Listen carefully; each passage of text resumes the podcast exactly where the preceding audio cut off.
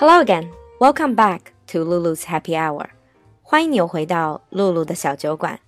Today is the fifth day of the Chinese New Year. What have you been doing so far during the Spring Festival?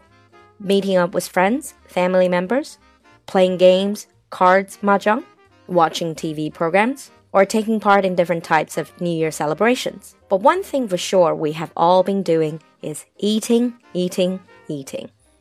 It started on the first day of the holiday and is still going on now.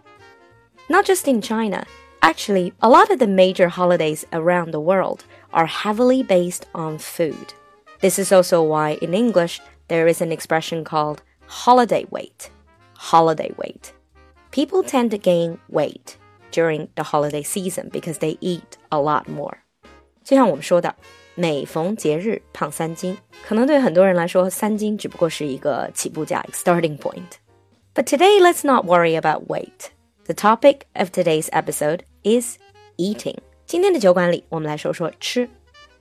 In today's episode, you are going to learn how to describe your appetite, how to describe the way you eat, the things you eat, and I'm also going to share with you some interesting idioms with the word eat.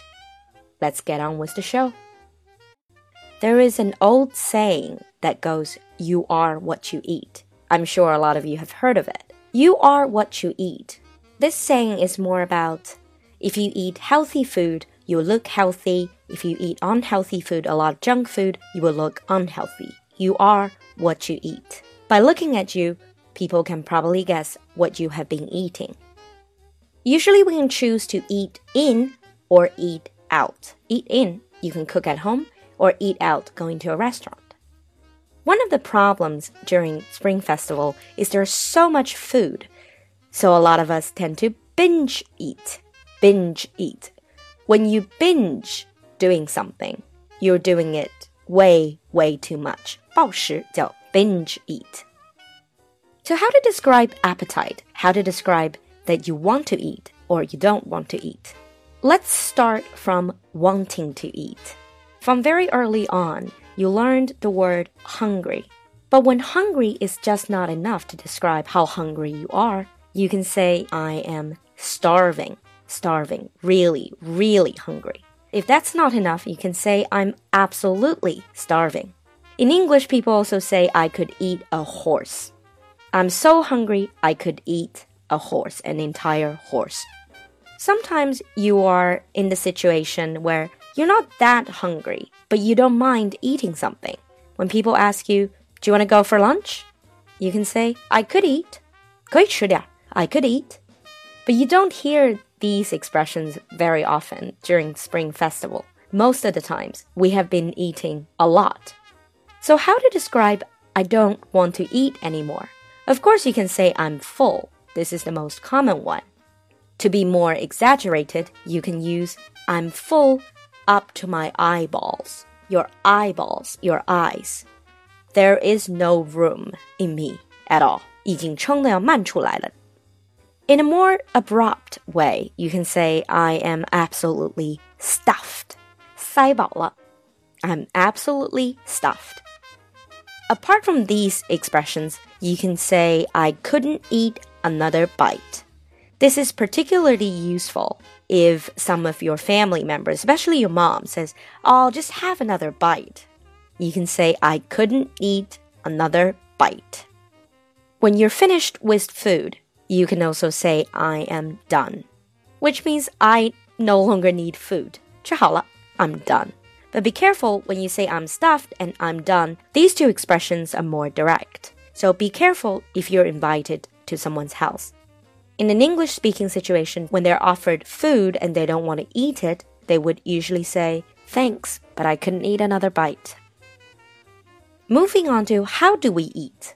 First, we would bite, and then we would chew, and then we swallow. And with very good food, we also savor the food.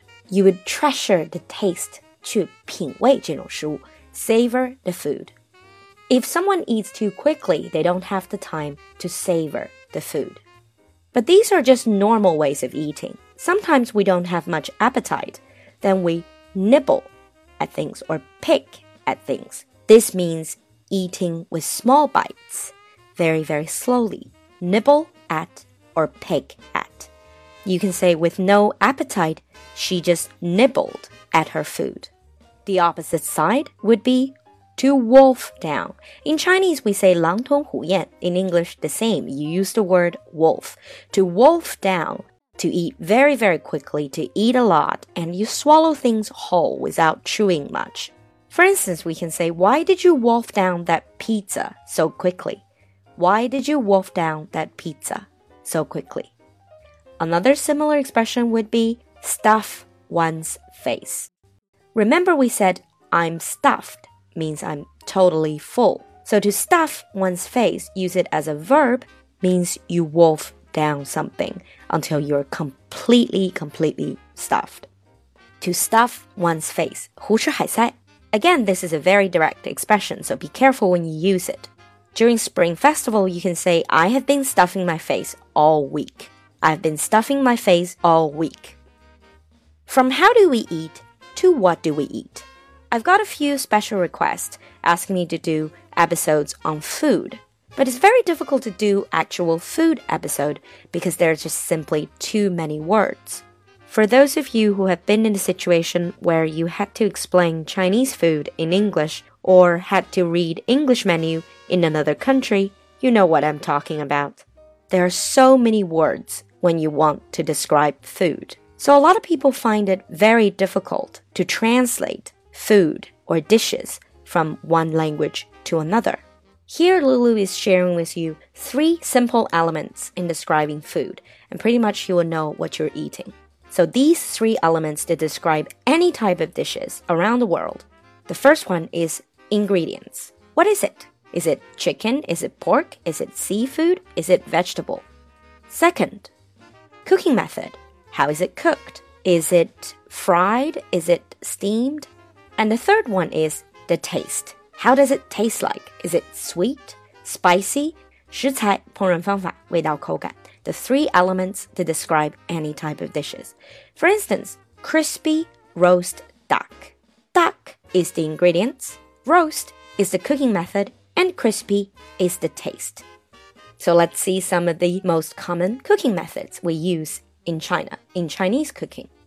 The English word fry is just not enough to cover all these cooking methods in China. So, two more words we have stir fry and deep fry. Stir fry is to fry with high heat very quickly, and you have to stir, keep stirring. 有点类似于中文的爆炒、翻炒 stir fry.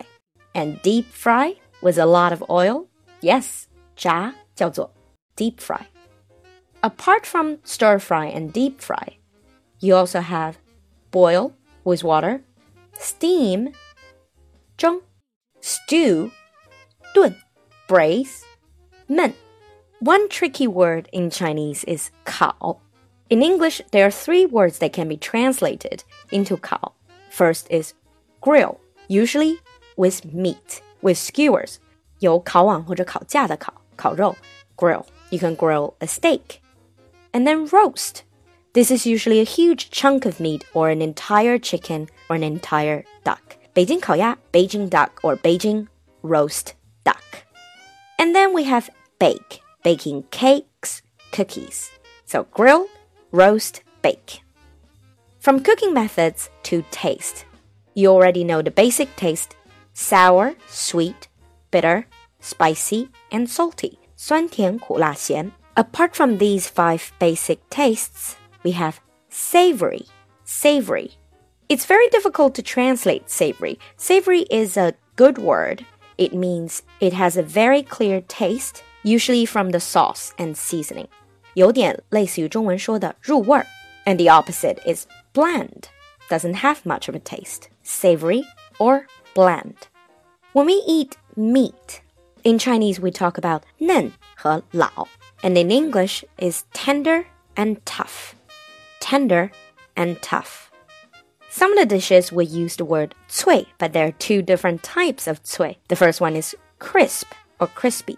This is usually to talk about skin. For instance, crisp roast duck. 烤鸭上面的这个脆皮 crisp.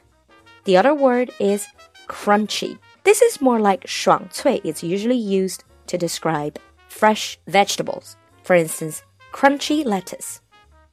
After so much about food, in the last section, let's look at some of the idioms with the word eat, but it doesn't mean food. The first one, eat one's words. Eat one's words. In Chinese, we have 食言, which means breaking your promise. But in English, it means slightly different things. Eat someone's words is to admit your original thoughts were wrong. 去承认原来说的话是错的。He said this relationship would never last. He has to eat his words now that they're getting married. So he has to admit his original judgment was wrong. The second expression, good enough to eat. Again, in Chinese, we have 秀色可餐. Good enough to eat means something or someone is so attractive. they are literally good enough to eat. You can say she looks good enough to eat or he looks good enough to eat. And the last two expressions sounds pretty scary. The first one is eat someone alive. The other one is eat someone for breakfast. When you say someone can eat someone alive or eat someone for breakfast, it means the first person is so, so much stronger and they're so much more aggressive. So we would say, don't challenge him. He will eat you alive, or he will eat you for breakfast, or he eats people like you for breakfast. 吃了你都不够他塞牙缝的. He's so much stronger than you. So the three idioms eat one's words, good enough to eat, and eat someone alive or eat someone for breakfast. To end today's episode, I would like to give you a little bit of a homework. We have learned three elements to describe different types of dishes. So I'm going to give you six very common Chinese dishes, and it's your turn to try to explain them in English using the three elements. Remember, it's not a translation exercise, so do not do word for word translation. Focus on the ingredients, the cooking method, and the taste.